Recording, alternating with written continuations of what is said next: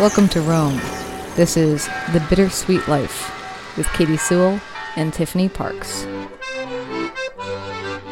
Welcome to The Bittersweet Life. I'm Katy Sewall. I'm Tiffany Parks.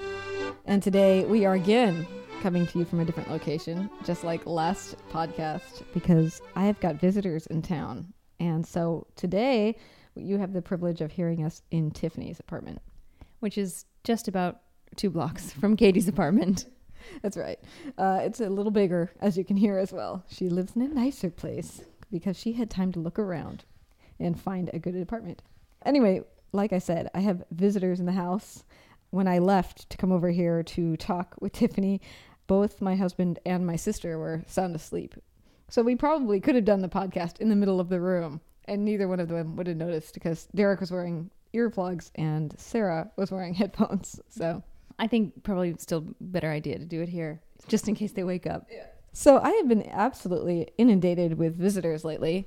My parents just left Rome yesterday after being here for about 10, maybe a little bit more days. And my sister arrived the very same day, later on in the day. So they flew out around 10 a.m. My sister arrived at 3:30 p.m. So I had the uh, five hour or so break in the middle of the day before saying goodbye to one, greeting the other. Now your sister's staying with you, right? She's staying with me. Yes, my parents stayed in a hotel. Thank God. no offense, but you know, it's, it's a small place. Yeah, I live in a studio apartment. A studio apartment that's literally probably the size of this colossal sounding room. Which is not as big as she's making it sound, by the way. It's about 20 square meters, this room, I think. I, I don't know how much that is in feet anymore. Sorry. Uh, I so if I sound like I'm dragging a little bit today, it's because I have been the ultimate tour guide for the last eleven or so days, and I still have. Let's see. My sister just got here yesterday, so I have two weeks to go, as we as we speak. And after she leaves, I have two days where no one's in town, and then Derek's cousins arrive, and they're going to be here for another week at least, and they're staying with us for half of the time that mm. they're here. Now, I don't know about you, but when I have guests in town, when I have visitors in town, I feel like I have to take them around and show them all of the sights, and it can be really exhausting. Have you had to do that a lot? Yes, I have. In fact, I've actually started making a tour. What I did with my sister today was almost exactly what I did with my parents the very first day they were here. Wow, a natural tour guide. So, where do you start when you have people coming? oh, that's a good question. It really depends if they've been here or not. You know, uh, my my parents have been here eight times or something, so I don't really actually have to do anything for them. I'm I'm I'm lucky that way. But if I let's say I have a friend coming who's never been to Rome, what is the first place that I take them? Just for sheer shock value, I might take them to the Pantheon first, just because it's so impressive. The Pantheon or the Colosseum, I would say. But if someone arrives at night, like when my sisters came to visit, my two oldest half sisters came to visit. They'd never been out of Europe before, and they're both in their 50s. And we They've never been out of the US before. You said Europe. Oh, oops. Sorry. They had never been to Europe before. See, I'm starting to go the other way, as you said. Um, they had been out of America, but never out of North America. So when they arrived, we, my husband and I, picked them up, and we took them immediately in the car on like a night, like a, just a drive through Rome by night, which I think is a great thing to do. If you obviously you have to have a, a vehicle to do this, or you know you could pay a taxi to take you around. It might be a little pricey though, and that's a great thing. You know, just drive by. You know, then of course later on you go back to these sites and you see them properly. But that's a fun thing to do. What do you think is so impressive about the Pantheon? Uh, well, I guess because it's so well preserved. You're used to seeing pictures of ancient monuments in Egypt or in Greece or even in Rome, you know, that are dilapidated and falling apart and four columns standing on one side and two columns on the other side. When you go to the Pantheon and you see the entire thing perfectly intact, standing there like time has stopped in the middle of the city, too. It's not like when you go to Athens and you have to go to the old part of the city and see all of the ancient sites. In Rome, they're right in the middle of the city, and the city has grown up around them. So you're walking down a tiny little street with 18th century or 19th century buildings on either side. All of a sudden, you turn into a piazza, and the Pantheon is right in front of you at eye level. And for people who don't know how old the Pantheon is, the final version, because it did burn down a couple times, but the final version that we have today was built in the second century AD, like 120 something, 122, 117 actually. I think 117, but don't quote me on that. It was around that time. That was one of my first stops. My other first stop was Piazza Navona. Three fountains, nice church. It's probably the most picturesque square in the world. I think it's just, it's just beautiful. It's just you can't you can't argue with that. It's just beautiful. It is beautiful, and it kind of has a little bit of everything Rome offers. It's got fountains, it's got churches, outdoor Obelisk. cafe life. Yeah, an obelisk, and it's got an ancient past too. This was the Stadium of Domitian back in the day. That's a good choice, definitely.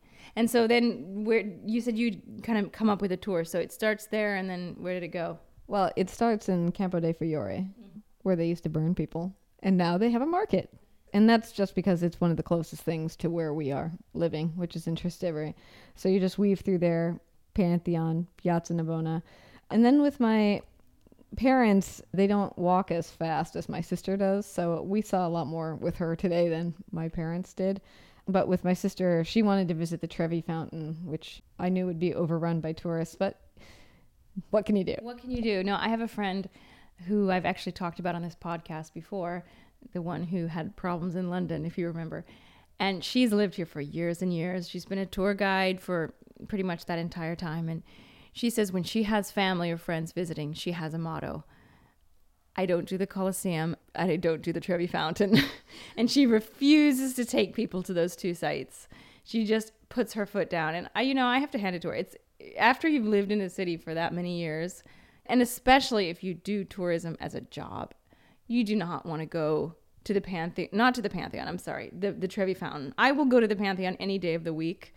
It's just too wonderful and too beautiful, you know. But the the Trevi Fountain, which is also beautiful, don't get me wrong, but it's like you were saying, so crowded and just so full of people trying to sell every possible thing into your face. No, to go there when you're not working and when you have seen it 3,000 times, no, just not, just don't go there.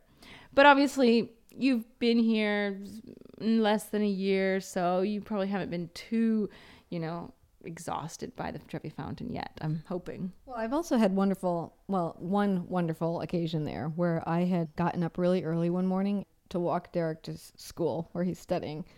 Rome doesn't really get going super early in the morning, so things were still thin. I was walking for about a half an hour. I happened to walk past the Trevi Fountain, and there was no one there. What time was it? It was maybe eight, eight in the morning. One or two people stopping by to take a picture every now and then, but tourist season was low at the time. And I stopped and I had a notebook with me and I just sat down and wrote, sitting on one of the benches there, you know, my own private gigantic fountain in front of me. And that was actually a pretty nice moment. So now when I go, and like usual, there's the hordes there, I can at least remember what it was like to sit in front of the Trevi Fountain by myself and write. That's amazing. That if more people realize that, if more tourists realize that you just got to do one of two things. You have to either get up insanely early or you have to stay up insanely late. And you have to obviously not come at high season. But I had an experience like that myself. But it was actually in high season. It was summer and I happened to be out with a bunch of friends very very late and riding bikes through the center of Rome at about 3 in the morning. I can't remember why. But we ended up at the Trevi Fountain at about I guess three or three thirty or four maybe at the latest. And we just sat in front of the Trevi Fountain. It was the same thing. There was no one there, but it was the middle of the night. It was in- incredible. It's an incredible thing to do, especially if you're a photographer. Just make the sacrifice. Get up early or stay up until the middle of the night, and you will have the entire city to yourself. It's so true because I got to see Piazza Navona that same way, four in the morning. No one else there. When you were jet lagged, right? yes. Yes. A story I've already told on this podcast. So if you're just joining us, go back and catch up, right? Now, I wanted to ask you so you've had, as far as visitors since you've been here, it's really, correct me if I'm wrong, it's really only been your parents and your sister, right? Yes, they are the first. They're the first. Because, I mean, there's one, it's one thing when your parents or your sister comes or your brother, that kind of thing. You know, you have to take them around, it's an obligation. But let's talk about what happens when a friend of a friend comes or a friend who you're just not that close with and they come to the city and they don't stay with you you know but they come to the city and you get together and they expect you to take them around as if you were their private tour guide. You obviously haven't had an experience with this. What would you do? I wonder if I will though, because next after my sister are Derek's cousins, people that I've only met on my wedding day. Well, I would say in that case that it's going to be his duty then to take them around, right? And I'm really looking forward to that. Yes, because right now it is really It's my on- duty. It's on you. Uh, but I still think it will a little bit be that same way because I, I just don't know them very well. Now, do you have any other friends coming in town that are not family or that are not super close friends either? No, no. So I don't know. How would I deal that with that? What do you do? Do you just say, "Oh, I, I've got to go to work"?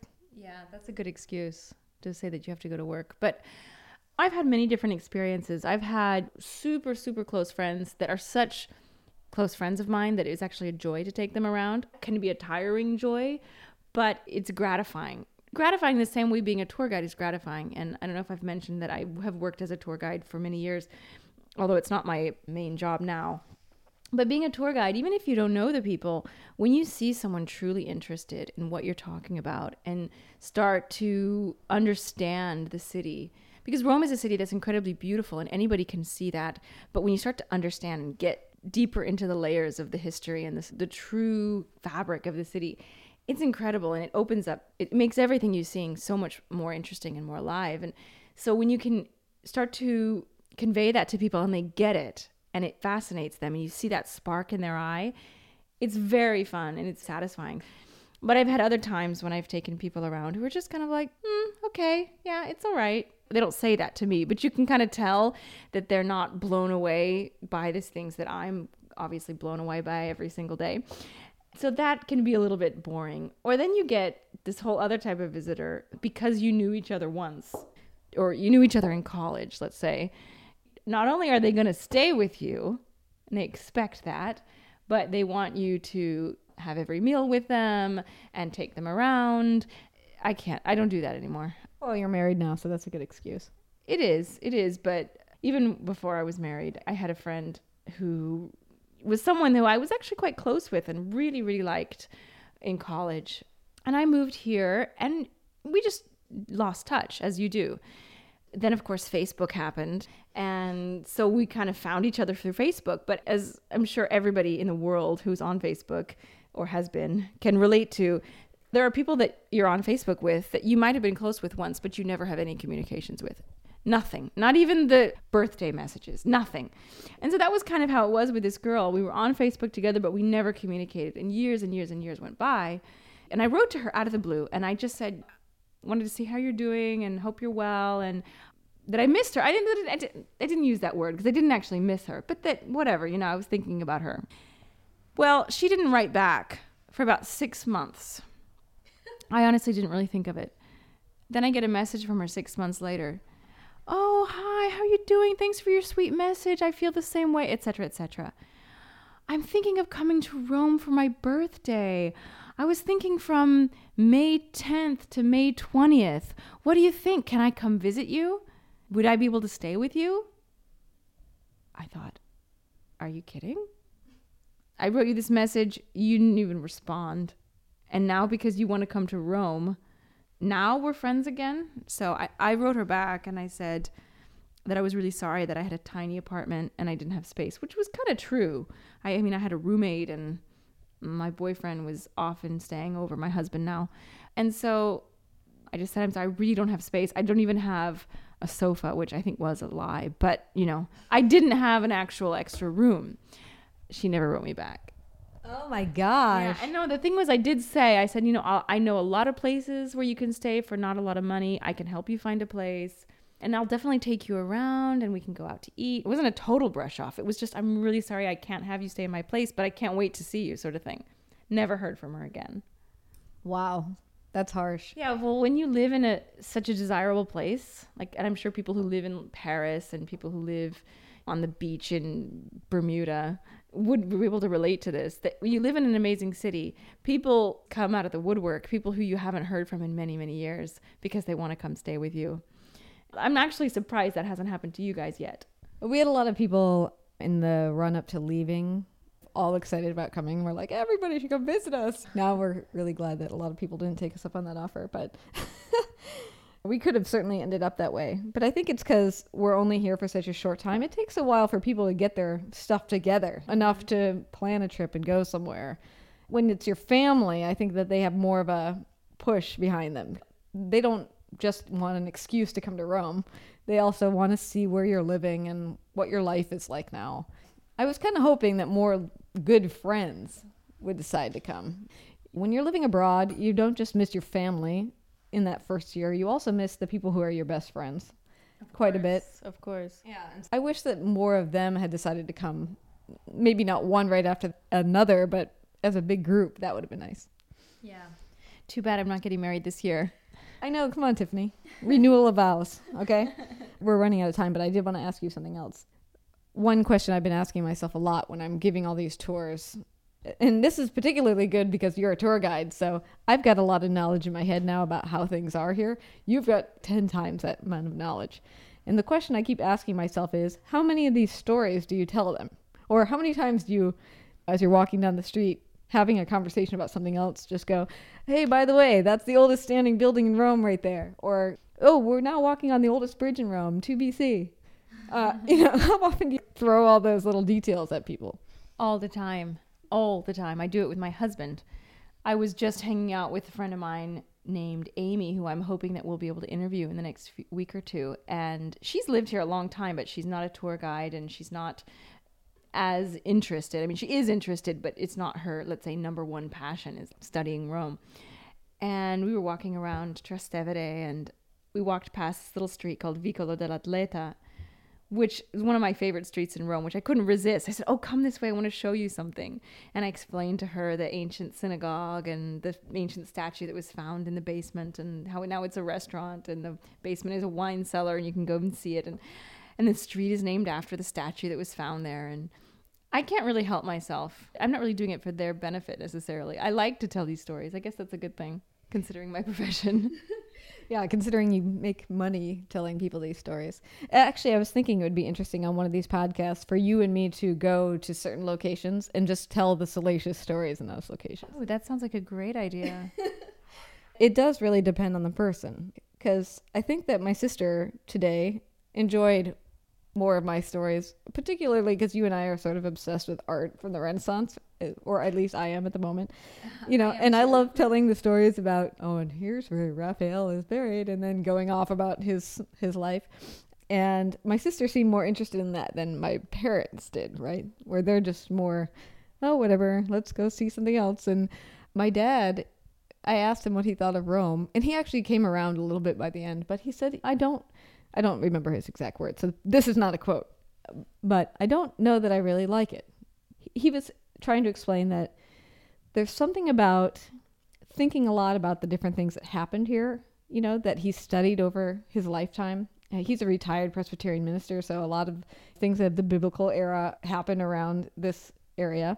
Also, being in- interested in Caesar and all those people.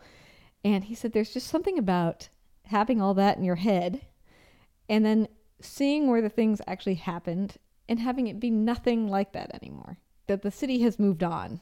There is no sacred space where Caesar was killed doesn't exist anymore. It's long gone. There was something about that that disturbed him that made him not as happy with the city as he might have been. Whereas you kind of delight in going, this was where Caesar is killed, and now it's a big roadway. Everybody enjoy. Well, it's not that I enjoy that the site was asphalted and covered up, but what I enjoy is to see the different layers of the city. Obviously, if you could visit a site that had been perfectly preserved the way that it was, Caesar's blood still on the ground.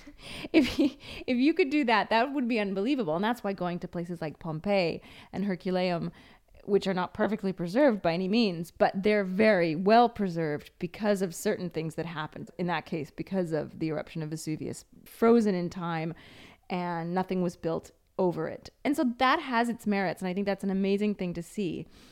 But in Rome, I think what makes Rome unique is that it did continue. It has a unbroken history of 3000 years. It has been continually inhabited for 3000 years.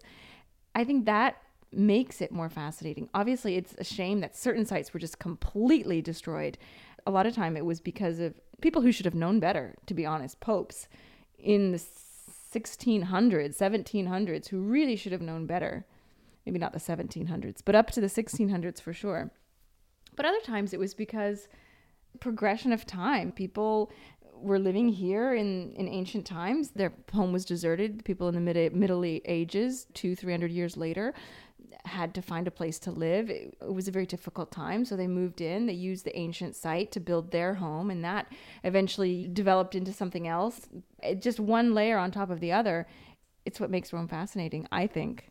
Well, and frankly, it's also it's not just that. It's that the way that we feel about preserving sites is different now.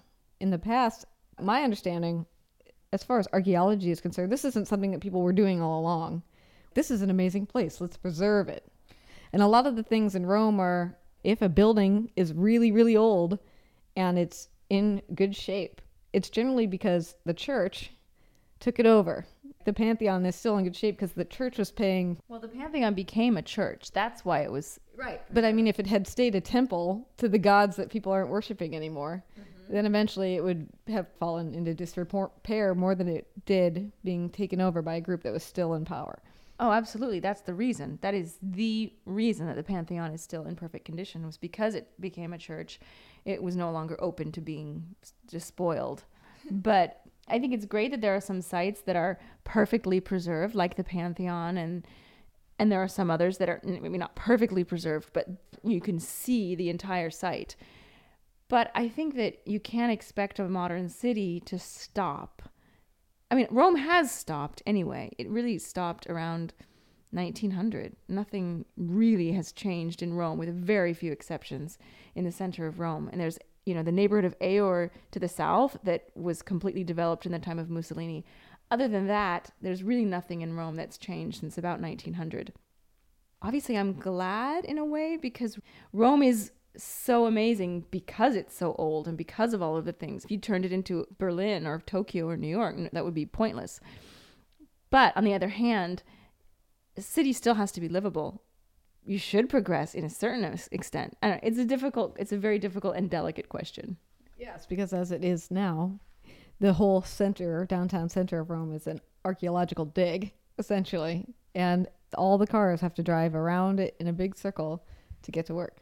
So yeah. in that way, it's kind of inconvenient. No, it's very inconvenient. But I mean, I can really see both sides of the of the issue. That that is very convenient, and people need to get to work, and you know, there's no metro. Well, there is a metro in Rome, but it's not very good because of the ruins underground. But if Rome had been completely deserted at the fall of Rome, 479, I think, is the date. If everybody had left Rome, the only way that this city could have stayed the way it was is if everybody had left. But if everybody had left, it would be gone. It would be completely gone. There would be nothing left. Maybe one or two temples. Really, there would be nothing left. The reason that Rome has survived is because people stayed there and because people built a house into the temple or built a church into a temple. It wouldn't have survived otherwise. It would have been ghost town. I think that the change that came about was necessary. It was a necessary evil. And I think Rome is beautiful because, not in spite of all of the changes that came after. Going back to our visitor quandary before we end. Sorry, that was a, a big bit of a tangent. No, no, tangents are good. So when you have visitors come and they don't see all this stuff to appreciate, like you appreciate, do you find that you feel differently about those visitors? I don't know if I've changed my opinion of them as people, but it bothers me. It definitely bothers me if if somebody is lackadaisical is that the right word? And I guess that's not the right. Ambivalent. If someone is ambivalent about the city, I almost get offended as if they're talking about my mom, you know? and uh but I don't think I would necessarily change my opinion of them. Without offending anyone, I think if you can't recognize the beauty of Rome, you don't really have eyes. How could you not? I have a friend who we were walking, she's as well lived in Rome for many, many years, and we were walking home from having an aperitivo, and we passed through the Piazza della Rotonda where the Pantheon is. It was nighttime, and both of us have seen the Pantheon probably thousands of times, and And she stopped and she looked up at it. And we looked like two tourists. And she said, You know, I think if you st- walk by the Pantheon without looking at it, you might as well not be alive anymore. We'll leave it there. And just to be clear, my dad does like Rome. All right, all right. Because I was about to say, I don't know if I can hang out with your dad anymore. yeah, I don't want to throw him under the bus. it was a city he liked. We'll leave it there. Uh, I'm Katy Sewall. I'm Tiffany Parks. This is The Bittersweet Life, Check out our website thebittersweetlife.net. and leave us a comment. If you have any ideas for uh, what we should talk about, let us know. Bye bye. We welcome your questions and your feedback. Reach the show by emailing. Hi, it's Katy. Bittersweet Treating Life you to another lunchtime concert. Bittersweet life at. M-A-I-L dot com. Just taking a moment to remind you of different things you can do to support the show. Number one, if you're coming to Rome, let's not forget that Tiffany is an excellent tour guide. Find her at the pinesofrome.blogspot.com. There's a link on our website, thebittersweetlife.net, and you can have her personally drag you around the city. And you can consider supporting us. There's a donate button on our website. It helps us pay the bills and keep this podcast going without too much loss for us. And support us also by telling your friends. Spread the word. Thanks so much for spending all this time with us.